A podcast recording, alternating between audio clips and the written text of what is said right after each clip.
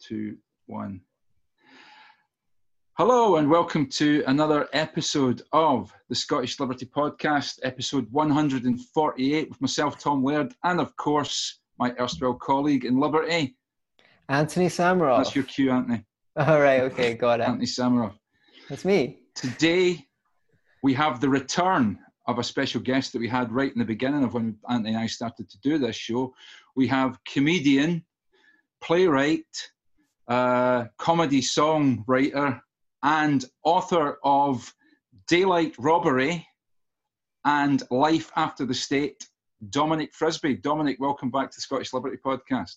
Oh, thanks very much for having me back. It's great to hear from you.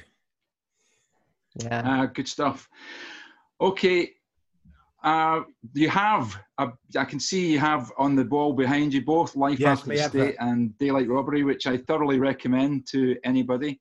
Um, the Daylight Robbery book, which you very kindly signed for me, is now resides at my dad's house because I left it there before the lockdown.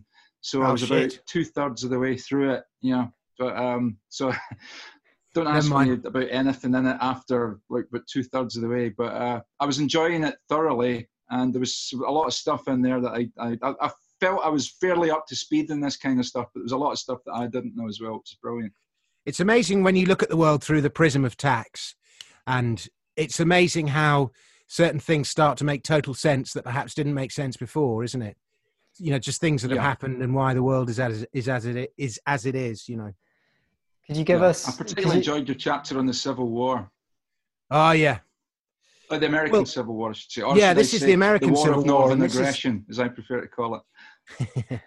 this is the untold story of the American Civil War. Since since the Civil War, it's been framed that the war was about slavery, and yeah, Which was, of course, a big thing. Uh, oh, it was a huge part issue. It. it. was a huge. It was a huge social issue at the time, but it was not why the two uh, North and South went to war, because It was not Lincoln the just before the, belli, as they say. yeah, well, Lincoln just before the war had said it was not his only intention was to preserve the Union, and that slavery could carry Yeah. on in the South, and so on and so forth. And the the untold and the the South did not want to go to war with the North. It knew it could never win. It was m- much smaller. Mm. Its population was much smaller. Its army was much smaller. It couldn't win. And Lincoln sort of provoked them into firing at Fort Sumter, and that was deliberate. And that's the the you know once those shots were fired at at, at Fort Sumter, Lincoln had Yeah. the um, power to to go to war, and he had the sort of the moral high ground then. But Lincoln wanted to preserve the Union because something like 80 to 90% of tax revenue for the entire United States came from duties that were paid in the southern states. Wow. and Lincoln was terrified of losing the tax revenue because if he lost it, and that money was then taken and used to um, effectively subsidize industries in the north. So there was a huge sort of, it's this sort of um, 19th century equivalent of the American industrial military complex and the incredible lobbying Yeah. power and power they have within the United States to affect government policy. But all those industries in the north, which were emerging and starting to compete with the with the British, wanted um, effectively tariffs on imported goods, which made their goods more attractive on a relative basis. And without those tariffs, they would have been undermined by British imports, which were better at that time. And so it's it, it's a little bit like what's going on in, in, with with Chinese imports at the moment, and Trump kind of trying to bolster um, American industry. But it's the untold story of the war, and it was probably a bigger factor in why the countries actually went to war. And and and Lincoln only did his Emancipation Act in whenever it was sixty two, I think it was. Um, he Yeah. only did it not because he wanted slaves to be free and he had this huge moral high ground. He did it because he was trying to create internal problems for the for the South. Because at that point the South was doing rather well in the war, and at that he wanted to create internal problems and, have, and create slave rebellions within the southern states in order as a as a as a military tactic in order to that the southern armies would then have to go and deal with the rebellions and then they couldn't fight the northern states. So the emancipation was less about freeing slaves and more about winning the war Right. So one of the things you said off the bat was the world becomes a very interesting place when you look at it through the prism of taxation. Could you give us a couple of examples of some of the most amazing things that you found out when you were researching the book about that bring the world into focus once you have well, that lens? You can, like, the, uh, the American Civil War is one example, but you can take pretty much any great event in human history, from the birth of Christ to the first men on the moon to the defeat of Napoleon to the French uh, Revolution, the American Revolution, um, the the the birth of Judaism. You can take pretty much any event, and if you dig around, the the birth, the the, the rise of Islam, and if you dig around, there is almost always a tax story that has had a huge influence and often was the driving factor in that event. And if that wasn't that tax story, events would have never occurred in the way that they did. Taxation is as old, it goes all the way back, it's as old as civilization itself. You know, the very first taxes were enacted in ancient Mesopotamia, and they probably existed before in one form or another. And you can, like, I'll give you some examples. So, if you take the birth of Christ, Mary and Joseph were only in Bethlehem because uh, Augustus Caesar was levying a census, a, tax. And if he wasn't doing that census or the tax depending on the version of the story but the census was would have been a registration for tax purposes so it's the same thing. Mary and joseph would never have been in, in bethlehem. And so christ wouldn't have been born in bethlehem and christianity would never have evolved in the way that it did. And the crime for which they eventually got christ crucified was effectively forbidding to give tribute. In other words encouraging people not to pay their taxes. That was the crime for which he was crucified. So Christ's birth and death is a tax story. First men on the moon, NASA was a tax funded operation. Every single war in history, every single war is paid for by some kind of tax either during or after the event. You, you conquer and then you, you plunder and then you tax. Every conquest is about taking control of the tax base, the land, the labor, the produce, the profits. Every revolution is a rising up against some kind of injustice perpetrated by the tax system. Tax is power. Without tax revenue, leaders have no power. And uh, tax is control. And tax is a measure of freedom. And once you start to look at these things, you're like, oh, Christ, of course. And even, you know, the World War II uh, World War One, they were all made possible by taxes. It's it's bizarre that if you stopped tax, you would stop war. but at the same time, yeah. if you tax makes war possible, but war also makes tax possible. It's very leaders find it very hard to levy taxes in peacetime, but as soon as you've got some kind of crisis, they have the crisis they need in order to levy those taxes. And taxes very rarely go back to the level they were before the crisis started. So, good example World War II, ordinary Americans didn't pay income tax. 1942 Revenue Act to raise the money to pay for the, to pay for the war. It was your patriotic duty to pay these taxes. And, but then income tax never went away for ordinary Americans, it stayed there. So it was a, you know, so it began, and you look at the financial crisis of 2008 gave us um, what Milton Friedman would call taxation without legislation, inflation, the debasement of currency, quantitative easing, zero interest rates, and all that kind of thing. You know, that became normal. And so here we are now in the midst of another crisis, this corona crisis, and we're seeing the most incredible money printing going on and lord knows where it's going to end up but i think it's good this the difference in 2008 all the money printing went into the financial economy and bailed out the financial system mm. it never really entered the real economy um, except in things like house prices in London and stuff like that. But this time around, the inflation is going to go into the real economy. And I, I don't know what the consequences are going to be, but I think we're going to see a considerable loss in the purchasing power of the pound. But, I, but you've seen all these other um, violations of basic liberties taking place that would just not be possible without this crisis. Mm-hmm. And I bet you, mm. like now, they've there's this land grab going on I bet you we never return afterwards to the same levels of freedom that we had before the crisis started. Yeah, that that seems. I think that's probably going to be the case. Unfortunately, I mean, I'm I'm sure I read something about this public health crisis somewhere uh, in the media over the last couple of days. Um, yeah. What's, what's the? Can I ask you guys a question? What's in, the? Uh, go on. No, yeah, well, what's the libertarian? London, that, what? Go on. I'll go. I'll go. You, you go ahead. you go ahead. Thank you. What is the libertarian risk? Because a couple of people asked me this and I haven't really thought it through. What in libertaria, what would we have done to, um, what would the libertarian reaction of, to this pandemic have been? Do you want to go first, Tom? Uh, I'll let you go first if you if you've got a, a, superlative answer. Yeah, I think I don't have a superlative answer. It's a very difficult situation, and I've been listening to different uh, libertarian talking heads, and there isn't exactly a consensus, but I can say a few things in comparison. One is that governments always come along after the fact and respond to crises the best they can, which is usually not ideal. Uh, it doesn't matter what anyone does under the current circumstances. It's it's not going to be ideal because the circumstances are unprecedented, and people then go along and say, well, you know, what would you do with criminals after uh, in a free society, or what would you, you know, what would you do after um, the the house is burnt down? But really, I think it's a little bit too late, and I I can't say that in anarcho capitalism in, in a country without a state that things would be handled perfectly.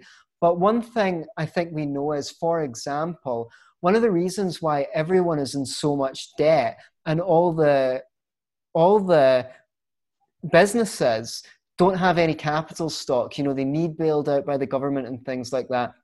Is for decades and decades and decades, the government has had a policy of not only printing tons of money, but putting interest rates through the floor.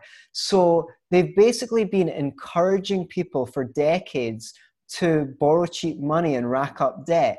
Anyone who was saving was basically victimized by the low interest rates. They weren't able to, they, they were discouraged from saving, they were punished for saving.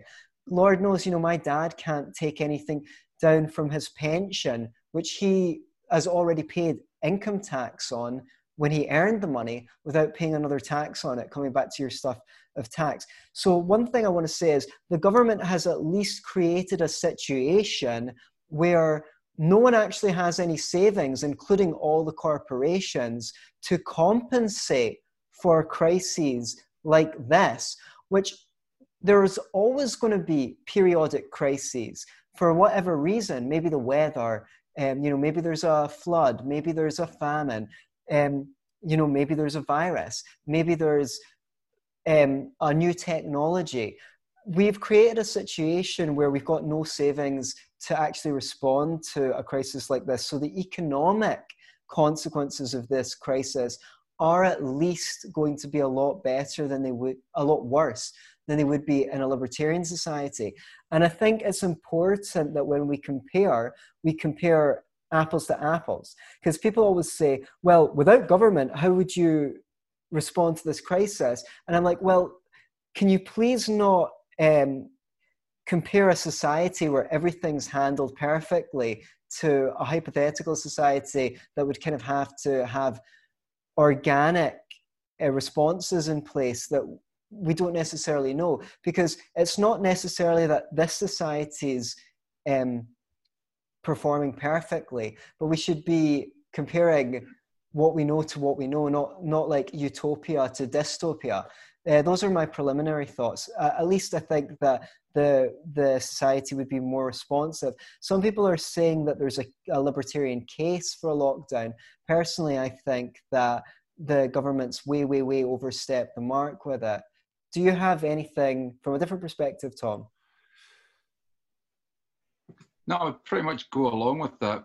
Possibly only to say that in a in not not Libertopia, but Ancapistan, possibly every you know every every part of society.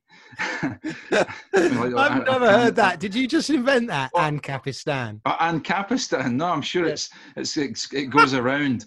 Um, oh, so, hilarious! well, well, there wouldn't see there would Good stuff. I'm going to do a so, song. I, mean, the, I got a fucking song. Show me the way to Ancapistan. I'm going to do that as a fucking okay. song. As long as we can so come funny. on as backing vocalists this time. Ancapistan. I think. Well, there, see, there wouldn't be one Ancapistan. There would be loads of Ancapistans within the UK. Yeah. So everybody would be dealing with this in their own way. And I think pretty rapidly it would become. Uh, Dominic's cracked up. He's, I just I wish I'd have invented it. I haven't. I've heard it somewhere else, but yeah. so, so yeah, there wouldn't be one Ancapistan. There'd be loads of Ancapistans all working on the problem, and the best system would become apparent rapidly yeah, that's a good. Yeah. yeah, both very good points. I mean, I'm I'm pretty sure. Like I've got, I've, it, it's it's funny, you know. You, you get there's, when there's a sort of thing on the news. It's you know you talk about six degrees of separation. Um, this one yeah. really is like one degree of separation. Right. You know, I've, I know so many people that've had it, and and and people who aren't sure if they've had it. And some people have got off lightly, and some people have had it really badly. But it sounds pretty tough. Yeah. But the uh, you know, I, I did a song on March the 10th in Comedy Unleashed. I did my maybe song and I did a verse about the coronavirus. And the, the thing was, maybe the fear is worse than the disease. Do we really need to bring the world to its knees? Something about mortality yeah. rates. And then the um, far greater harm will comes from the alarm. And I'm sure the economic fallout and the damage it does to people's lives because yeah. of the reaction to this and because of the fear of the disease will be greater than the actual disease itself. And Cowperthwaite, yeah, who was the Cowperthwaite, who was the um, governor of Hong Kong, used to talk about the aggregation of individual decisions are far greater, is better, work, arrives at a better outcome than um, decisions taken by, you know, some government minister or some bureaucrat or whatever it is, some civil servant. Yeah and you wonder if the aggregation of individuals' decisions in the in the situation of a pandemic is better. Because let's face it very people few people you know there's plenty of uh, news sources where you can go to get your news. It's not like we weren't informed it wasn't like it crept it wasn't like we weren't informed. And to be fair there's a few kind mm. of bitcoin preppers who i know who were texting me back in january going this is going to be really bad. You want to get out of the city get to the country. Um, there's going to be riots and stuff now we're not quite at the riot stage yet, but you know, I live in southeast London. Uh, right. lovely sandwich between Lewisham and Peckham, which are two of the kind of hotspots when we got the looting in uh, whenever it was 2011. Uh-huh. And so, you know, it won't take a lot for, it, for things to kick off. So I, I, wonder if that that's coming. But um, at the moment, it's all f- very quiet. All feels very quiet. But yeah, so you wonder, uh, you wonder anyway if if you know the yeah. warning people but letting them make their own minds up and and you know advising them maybe to wear masks or whatever. But but the the you wonder about that. Certainly your point anthony the system is too leveraged and it's because of our system of debt-based fiat money you know it's just everything is just about surviving till tomorrow. There's just too much leverage in the system. So it doesn't take a lot to unravel it. And you know ancapistan and libertopia would never have been so leveraged in the first place one hopes Correct. So yeah. interesting points. But the other thing is in Ancapistan, we not only would we be better prepared because we'd be less leveraged, there's more onus on the individual to behave responsibly. And so yeah. You, you know, we it did, breeds a different kind of psychology. So I wonder if that would be would mean we'd we'd all take better responsibility to look after our own houses and our own families and so on because the onus would be on us because we know that there would be no government to bail us out. Right, and we just heard that yep. the Center of Disease for Disease Control in the USA had to relax its regulations because certain companies wouldn't have actually been allowed to develop drugs relating to this illness under the regulations that were in place. In fact, one company violated the CDC's regulations and said, well, you know, stuff you guys, uh, we're going to develop medications because this is serious, which is what prompted the CDC to chuck the regulations out. So the government was actually far from protecting people from this, was actually had a hand in slowing down progress when it came to these medications. Another thing I've been shocked on, I saw, I don't think I mentioned this on our last show. If if I did, well, you're going to hear the story again, listeners. I was uh, surprised on Facebook that a, a, friend of mine in London, who's a lefty, um, was he was praising the government, but he was saying, uh, "Don't go for me yet." But I think that the government's doing great and blah blah and he was calling maybe for for more um, measures than they've already taken and i left a comment saying i love how the fact i love the fact that you're more worried about being criticized for this post because you're praising the tories than you are for being criticized for the post because you're basically championing totalitarianism, which he was in the post, and saying saying would be a great idea. You know, uh, I found that quite ironic. There was a there was um I'm going to swear and I'm just the reporter here. I'm not the. Uh, so let me just issue you. You're allowed disclaimer. to swear on this show. We always say. Yeah, fuck. okay. It's never So- bothered us before. So, do you remember the London Bridge terrorist shootings that we had two or three years ago? Yeah. Right. So there was a scene in one of the cafes where the guys stabbing and shooting people in the cat in the restaurant, and everyone's hiding under the tables, absolutely petrified. As you can imagine, when there's a guy firing off guns and shooting people Hmm. and stabbing people, can you imagine how frightened you'd be uh, hiding under the table and having gone out for a meal in a restaurant? And somebody's videoing it on their phone and the somebody you just hear somebody in the room go about the terrorist oh you muslim cunt right Wow. which under the circumstances i think that description is fair right Yeah. because he was stabbing and shooting people but nevertheless you then heard somebody yeah, that else That would come under cuntish behaviour in my book. In mine too anyway so this guy goes Somewhat "Oh, cuntish. Yeah. so somebody's going, "You must Muslim cunt," at which somebody else goes, "You can't say that," wow, that's amazing.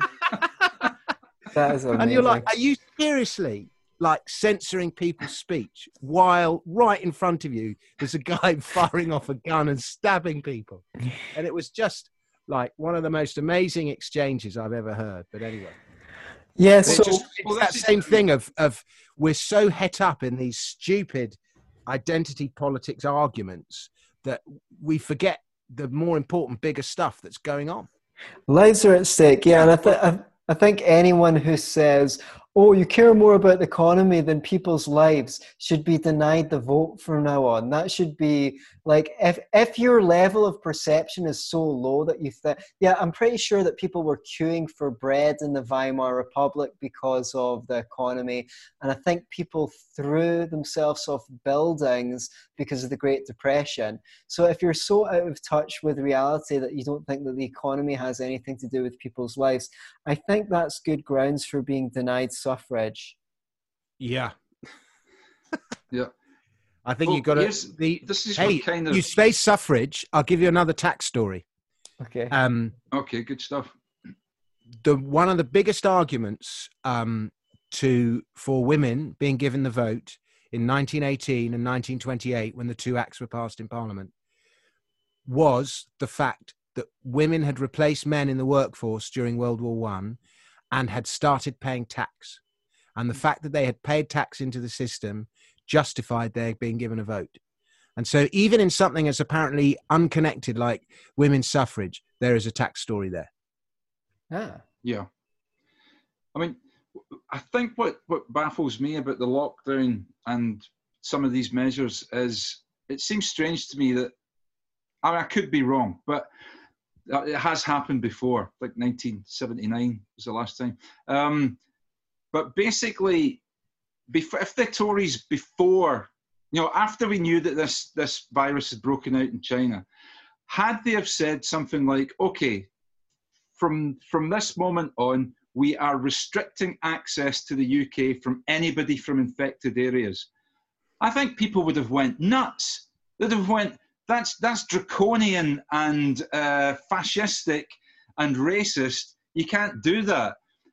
But yet, that may have been arguably a more sensible step than the ones they're doing now. And I, I don't know if this is true. I was listening to Nigel Farage, uh, your your mate Nigel, Oh, yeah. and he was saying he was Secretly saying that. Heathrow planes are still coming into Heathrow, and people are still you know from some from affected areas, and people are still getting off and just getting onto public transport and going about their business. and Man, it I was on. to be I was in. I was in northern Italy three weeks ago, Right. and uh, Okay. like when I, I was there, fault. there, and I was there, and they was closing down all the museums and stuff. It was kind of just breaking, and we could uh, we um uh, when I landed there, they were testing me when I landed in uh, in Venice Okay. airport, and then I w- went off and I was in Padua, which was sort of not quite in the epicenter, but but uh, um, oh look, you've just upgraded the meeting. The um includes Oh, wow. unlimited minutes. Anthony, you you you splashing out here.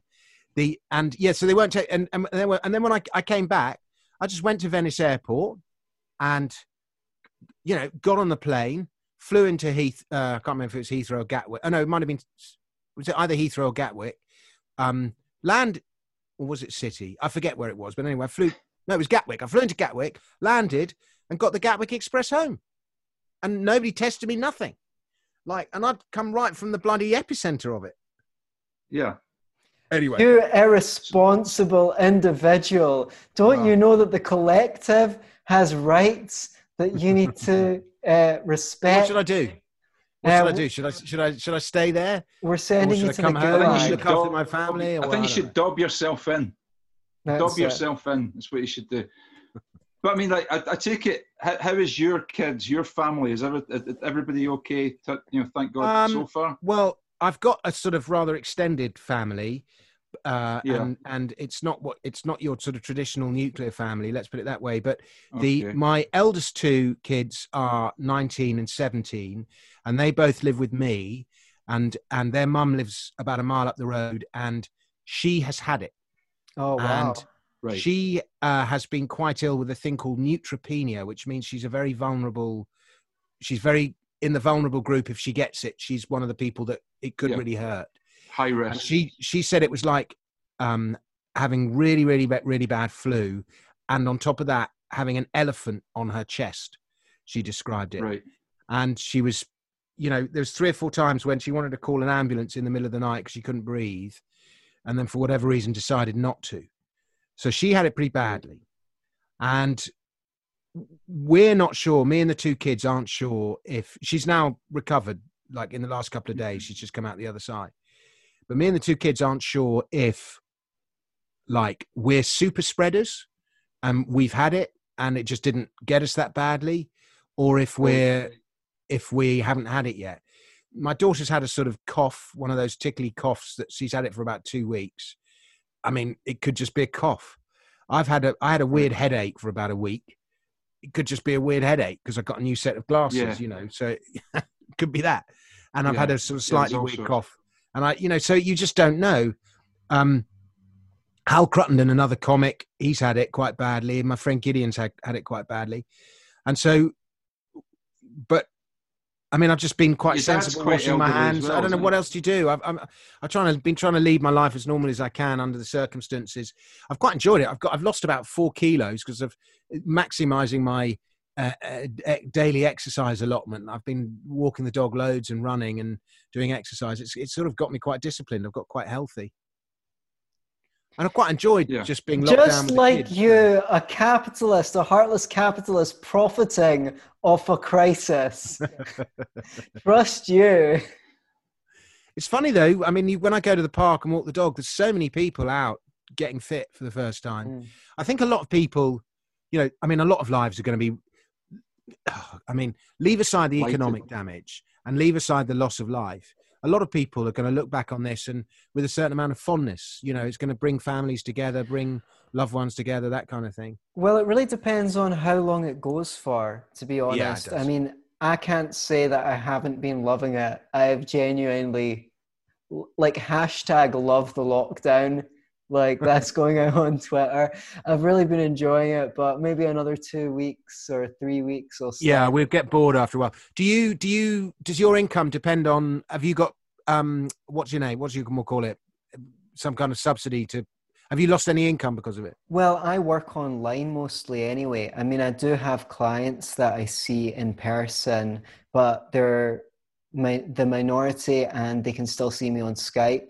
So, if anything, because my other activities have been cancelled, I've taken more people on. So, uh, I'm also a heartless Yeah. capitalist profiting off the world's And you're misery. doing your um. What do you do? What do you call it? Motivational stuff. Well, I mean, yeah, I'm, uh, I'm a counsellor. Counselling. Yeah, Yeah, yeah. yeah. Uh, And what about you, Tam? If you had, if you lost money because of it, what was? Yeah, not to my knowledge. I mean, I've, I've, um, I was on two, two and a half weeks holiday anyway. I mean, the lockdown only started after I, I, I took my holidays, so I was supposed to. I think I took three days and went up to Loch Tay. Uh, Yeah. A friend of mine had uh, some property up there, so I spent three days up there and then came back down. Um, but I don't know yet. I'm, I'm going back to work tonight, and All right. uh, I, I would be. I, I suppose I would. I could. I would loosely come under the key worker uh, category, and um, I, I don't. I don't know yet what the what the situation is. What the. I mean, I'm, it's transport industry, so I don't know what steps have been. I know that it's a reduced you- service. I don't know. Sorry. Yeah. You're working on the trains, is it? Yeah.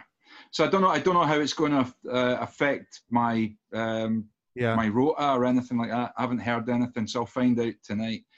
But um, I think I should be reasonably um, un, un, unscathed by this, providing I don't get it, obviously, which is always a, a, a possibility. yeah, yeah. But I like Well, you you. I, I, yeah, like like you, I, I think that the, the economic and uh, fallout and the the effects this will have on, on civil liberties in the long term will probably be worse than the Yeah. actual virus itself. That's that's my take on it. Could be wrong, but I, I don't think so. And there's there's been some, you know, fairly high hard hitting commentators like Peter Hitchens in the, the Mail on Sunday has has, Yeah. has come out and said, you know, he he thinks it's it's a way overreaction in proportion to what. Yeah, to and what it's quite virus brave to do that because as soon as you start speaking out against the government reaction, you're a heartless bastard. yeah, you don't care about people's lives, and it's really easy to smear you.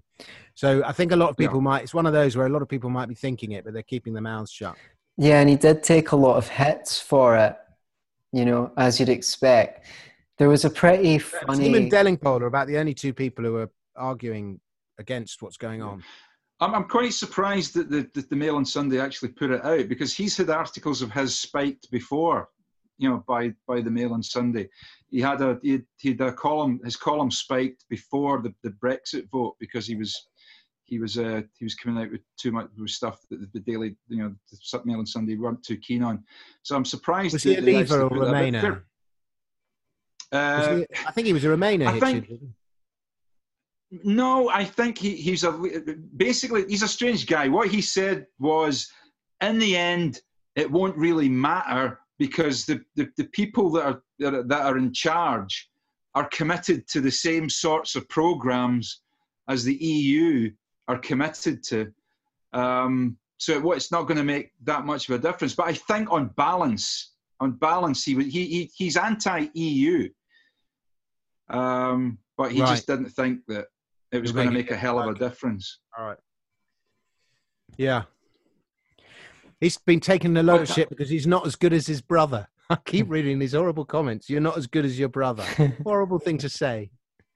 Well, yeah, I'm a I'm a huge fan. I, I like Peter. I mean, there's this this there's I have problems with Peter Hitchens in on a, in a few areas, but by and large, I quite like him. I mean, he he does he is bombastic. He does um, filibuster. He does uh, you know he, he there's loads of things about him I don't like, and he is not. And, and I'm a, a better fan. I have more in common, I think, with Peter Hitchens and his worldview than I have with Christopher Hitchens. However, I think it's patently obvious that Christopher Hitchens was the more erudite, more entertaining Yeah. uh, of the two by a long shot. You know, but So, speaking of Peter Hitchens, once he wrote a column about the right to bear arms here in the UK, and as it so happens, one of our listeners asked, uh, as a kind of libertarian minded fellow, do you think we should have the right to bear arms in the UK like they do in the Ooh. USA? Ooh, Is that to me, that question? Yeah. Oh man, Yeah. it's one of the things I completely um, fall down Mhm. uh, on the. Um, just hang on one second. Sorry. Okay, um, I. w- One of the things I I thought about is, like, let's say we had a really bad government, and you know, it was really totalitarian and it issued Let's all these say rules that. Let's that say you that- couldn't. Yeah. It issued all these new rules that you can't go out Mm. and you have to, you know, your freedom of movement is curtailed and you Yeah. you have to take the government income. You can't go on transport, and if you do, policemen will start asking you questions. All this kind of thing. You know, where there was a, a serious a situation where there was a serious erosion of civil liberties. Now, at other points in history, like say we lived in medieval times, um, you know, the king's army would have swords, but the rebel army could also had get itself weapons that maybe not as good as the swords, but they would still be weapons that weren't in a completely that were sort of roughly in the same le- league as the swords, and you know maybe some of the sword fighters would come on the rebel side. So it wasn't there wasn't such a mismatch between the people and the authorities. Now, if we in Western Europe wanted to rise up against our uh, our totalitarian leaders and overthrow the system and replace it with something better, Supposing we There is- wanted to do that. there is absolutely no means and and we voted for change and we didn't get the change and we and and you know there was absolutely no means to enact the change we want through the ballot box which let's face Yeah. it there isn't because wherever you vote you just get more of the same we do not have unless we have the right to bear arms we do not have the ability to hold our leaders to account now somewhere like in a country where people do have the right to, to bear arms, if there was a revolution, they're probably going to lose, but they stand a better chance if they could coordinate their um, revolution in the right way. So the fact that the people don't have a right to bear arms and the authorities do means there is an incredible mismatch between authority and people. And ultimately, it's impossible for the people to hold the authorities to account either through the ballot box or through, you know. So that I think about that quite a lot, and that is one of the arguments which, in my opinion, justifies the right to bear arms. Um, and it's I don't think it's an argument you hear very often. Mm. But Mm. then I just look at Americans sometimes, and you see all the shootings that go on, and you just go, "Do you really need guns? I mean, guys, do you really need gun? Is it just not worth just sacrificing the right to bear arms because?" Um, uh, you know, because is it really worth this loss of life? Surely the loss of liberty is worth paying for the loss of life. And well, you, you know that that I, do- I think That's- I'm not that- saying that. I'm saying sometimes I think Boris. That's Boris Johnson's exact argument. well, so you know I get that argument, and I'm I'm persuaded by that sometimes, and so I'm I'm pretty. I'm not. I don't have a clear ideology on this. You know, I go mm. to a Bitcoin conference and they're all into guns and stuff, and and I get and I'm all like, yeah, yeah, guns, guns, and then you see what people do with guns, and you're like, oh Christ, you really need guns? And I remember being like, I took my kids to Texas about three years ago, and we hired a car in Houston and we drove around Texas, and within within 48 hours of landing in Texas, my kids had eaten steak, uh, driven a car, ridden a horse, and shot a gun within 48 hours of being Great. there. And it was just brilliant. It was just so, and it was so, we went to a firing range and it was so scary. The guns are so loud. But I mean, you kind of get into it.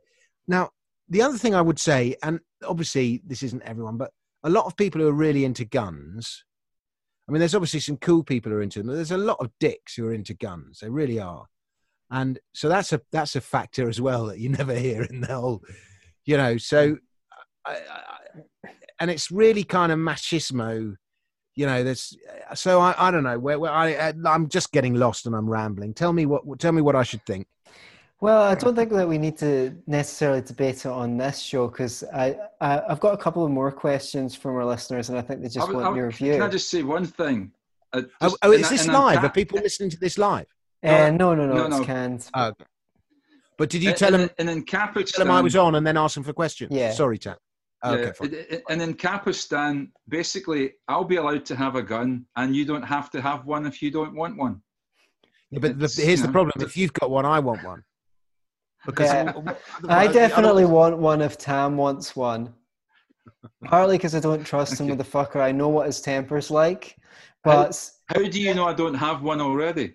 But but secondly, The not law ju- doesn't. The, the law only prohibits you. It doesn't inhibit you. That's true. Well, I feel a little bit inhibited around the law sometimes. So, I, um, um, when I was in Texas, you'd sit in a, you'd just be sat in an ordinary cafe, restaurant, something, you know, like having eggs and beans or something for lunch, and there'd be a guy walks in with a fucking gun on his holster, and like you could tell all the no, none of the locals bat an eyelid, but I just found it really frightening that there's a bloke sitting there with a weapon with which he could kill me at the next table. If he well, that's why bit- you should have had one as well, Dominic. What the hell? What if he's better with the gun than I am? Well, you should have trained as well. You know, and Are you going to let him talk to you like that? Are you going I to I make? Are you going to make him let you and feel intimidated? Come on, get on board with the arms race. You you just need to get a bigger gun than he has. here's the thing if you've ever been in a fight when you're younger like i've been in a few not a lot but i've been in a few fights it takes like it's particularly the first time you do it if you've never done it before it's really hard to throw a punch it takes it just takes a certain willpower or something to throw a punch either you have to be really hurt or really angry or or you just have to have no sympathy or empathy but it takes a certain something to be able to throw a punch and i have to say don't tell anyone but I've never actually been. I've been in fights and stuff, but I've never actually been able to bring myself to throw a punch. I've been almost too scared or something, too inhibited maybe. Too late now. But but it's uh, but so like to actually get to that point where you throw a punch takes a certain something. It's easier to just pull out a gun and pull a trigger. You don't. It's not the same fear, and yet throwing a punch and and p- pulling a trigger, one does considerably more harm than the other. You know, I bet those kids who go into the schools shooting everyone, you know, they kind of do it and they get almost, you know, the expression is trigger happy. But I went if they had to go in and actually punch one of the kids, many of them probably couldn't even do it. I could. Yeah, The kids ran your way. Yes, yeah. absolutely. So I was wondering what your view is on Scottish independence. Well, I wasn't. One of our listeners were. I'm all But for is it. You're for it. Can you explain I'm massively why? for it. it. gives- It's um, it's funny because the libertarians in England were all in favour of leaving the European Union. It was very much the libertarians all were in favour of, mostly in favour of leaving. But when I do the same question, like when I did my um, game show at the Edinburgh Festival, and and I do this, the the, the round is the the right answer is my opinion, and I ask the audience, uh, which is uh, uh, uh, uh, an independent Scotland or a Great Britain or whatever it is. And all my sort of contrarian Scottish friends would take the line of Great Britain because in Scotland it's almost contrary to be in favour of Great Britain rather Mm. to be in favour of, of independence. Mm. Certainly in terms of the vocal majority, anyway. And it was interesting because I would always because I, I would always make. I wrote an article in the Independent a few years ago that was got loads of readers, basically arguing that Scotland. I think Scotland should be independent because, firstly, it's small, and if you look at per capita GDP of small countries around the world, it tends to be higher than big countries. And if, well, let's let me backtrack a bit. If you look at the richest countries in the world on a per capita basis, they they all have certain things in common. And the richest countries countries in the world on a per capita basis are like, in, not in this order necessarily, but it's like Hong Kong, Switzerland, um, uh, Norway, uh, um, uh, uh, uh, Qatar, um, what's that? Brunei, all these places, and they've all got. They're all either financial centres. Singapore's another one. They're all either financial centres or they've got oil. Um, now, and the other thing they all have in common is they've all got populations of less than 10 million. And Scotland has got the small thing. What's the population of Scotland? Four, five million, six million, is it? Five Six and a half, million. Six and a half. Six million. Six million. Yeah, six. So it's small. It's got that. It's got the whole financial infrastructure thing, you know, and and it's got oil. Like it's got all three. So it's got you know, if you're designing your Marvel superhero, Scotland's got everything to become a really good, um, wealthy, independent, free trading nation. The problem that Scotland has is it's got run by loony socialists. But if you could get them out of the way, it's got everything you need. Yeah. And so I was always in favour of it. And I also think just psych, psych, psychologically, it would be better for Scotland to get out of this rut that it's got itself into of really disliking the English and blaming the English for everything. Because do you know what? The English Parliament and the English government might say one thing, but most of the English, if if Alex Salmond had opened that vote up and it had been a vote for the entire United Kingdom, the English would have voted in favour of an independent Scotland. It was like, go and be independent and get on with us and stop blaming us for everything. Yeah. And so it, I find that the great irony that, that if, if Salmond lost the vote because he only left it to the Scots. And, and um, so, yeah, so I'm all in favour of it, but not for the right reasons. I'm in favour of it for libertarian reasons rather than, and, and, and, um, you know, I've I've got a map somewhere. I don't know where it is, but in the house where I've redesigned Brit- Great Britain according to the Anglo-Saxon heptarchy. So England was right. divided into seven.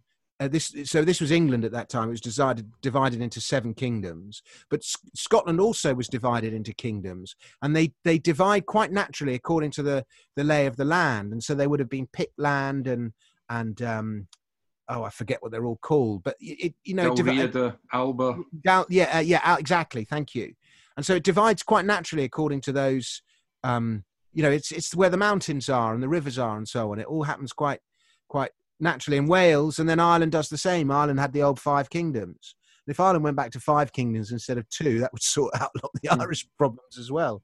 So you know, this is a Possibly. big movement to to local. I want local uh, um, Ancapistans uh, ang- no, it needs to be Anglo Ancapistan, or in your right. case, uh, Celt and Celtistan or something. Hmm. But the um the uh, you know so that that that would happen, and then uh, I'm sure we'd all get on much better.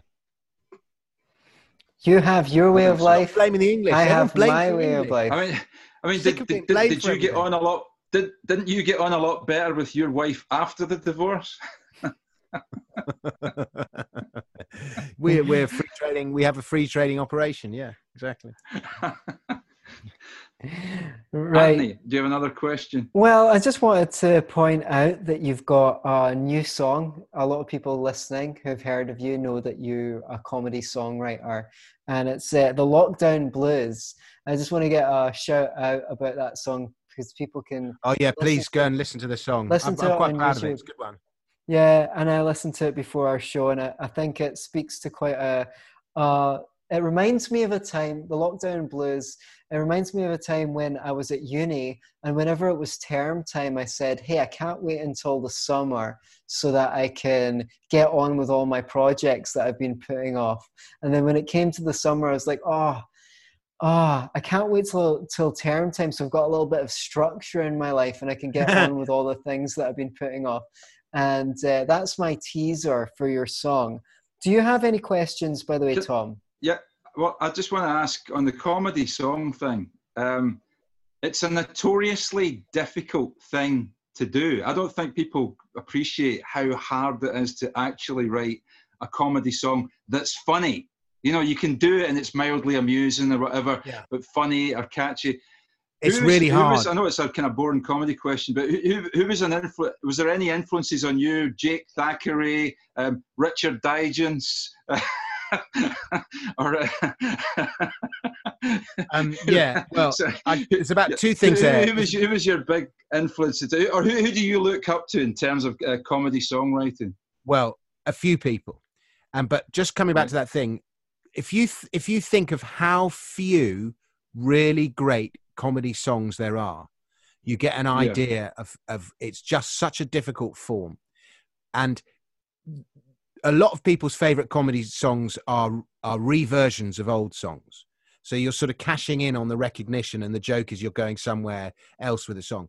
And I don't count that. I, I've done it myself a few times, and I think I've done it quite wittily. But I readily accept that it's much harder to write an original song than it is to just reversion something well known. Um, and it really is, and I think it really it just is very hard to do and the proof of the fact that it's hard to do is how few really great songs there are and then you even look at the really great songs and they're not that funny in a way that watching mm. a really great comic routine is so for example you know what's a really great comic song mad dogs and englishmen or i am the very model of a modern major general or something like that not as funny as as Tommy Cooper or or you know Ronnie Barker or something. Um, or or some you know Laurel and Hardy or whatever it is. So Yeah. it's it is really hard. And but in answer to your question, who are my big influences? I adore Jake Thackray. I just think he is the best. But even his stuff is not like it's not as funny as Tim Vine or Mm. or or Al Murray or something. It just isn't. Yeah. It, but it doesn't mean it's not brilliant. Um, so I love Jake Thackray. I don't. I I haven't listened to to his stuff for a while, but I used to adore Noel Coward. I love Gilbert and Sullivan. Just adore Gilbert and Sullivan. Um, a lot of people cite Tom Lehrer. I'm like, well, whatever about him. Um, there's a guy called what's his guy? The sound effects guy, Stan. Oh, I've forgotten his name. Um, and and there's a lot of good musical comedians, but what they often do, the, their comedy is, um, what was his name? The Danish guy who used to be uh, very good in the seventies. I've forgotten his name, but a lot of their comedy, yeah, he he was like a director, and but a lot of their stuff is deconstructing the music. Like um, the guy with the beard, Yeah. Bill. Was it Stan Bill- Freberg you Bill were thinking Bailey. of? Dan Bill Freberg. I love Stan Freberg. That, that's the Yeah. um, music. Um, I uh, don't think Bill Bailey. Bill Bailey. Now, Bill Bailey's brilliant, but his comedy is not so much in writing funny songs as it is deconstructing songs and and, and doing clever things and interesting things with them. So, but the actual so there aren't that many, um, but there are a few, and and I've listed some of them. I don't even know who who's this guy. You said Richard Devine, or what was his name? Tam, you said someone. Uh, so, oh, uh, but when I when I, I made my first comments, uh, Richard Digance. Who's Richard Digance? Must I've never heard Rich- of him. You must know Richard I don't know him. He, he he used to be a regular on Countdown. Um, Right. Check him out. Uh, He's not. I don't find him songs, funny in the slightest. You, you know, I do. I've got my sort of like comedy blog, the satire. I done a thing Yeah. about uh, man in Scotland found who finds Richard Digance funny. You know, it's like uh, I, I Oh, don't. okay. I can't. Uh, I don't, Richard I don't, Stilgoe I don't did find some, him funny at all. Richard Stilgoe had yeah. some uh, some witty stuff. There's a lot of witty songs, Stilgoe, yeah. but but I mean, I if you ask me what's a great Richard Stilgoe song, I wouldn't know. Um, Okay. but you know, and and- Victor and a- Borge. yeah, but yeah, that's who that's the Danish guy, um, Victor okay. Borge. Yeah, he's he's great, but again, his stuff's his stuff's about like he starts to play the piano and then it goes wrong. You know, and then he starts getting cross with it. You know, it's that kind of thing. Which, Yeah. it, again, it's great. I love it. I love it. I love it. I love it. They're not necessarily brilliant comic songs. Yeah. All right. Okay. Asked Well- and answered. What is your perspective, Stephen asks, on what the fast food industry will be like after this COVID bullshit? God knows. I haven't got yeah. clue. uh, that's what I think. Why, why, what's it's the? like, uh, what do you think the what will will the effects of this be on basically the the food industry and things like that? Do you have any predictions? at the moment, the food industry's well, parts of the food industry are doing rather well. Supermarkets and local shops and stuff, because all the trade's gone to them. All the restaurant trade, all the pub trade, it's all gone to them. But the um, and so they'll probably once the crisis starts to pass, you probably want to be long pubs and short supermarkets, if that makes sense. But the Yeah. I'm definitely I don't know looking what- forward to going back to the pub. It'll be it's been a Yeah, long I time. Can't fucking wait. But the in terms of the um in terms of the I, I don't know what the impact. I, I, I just I've, n- I've never thought about it, and I, I'm I'm just going to be talking shit if I talk. About Yeah. it, so I don't.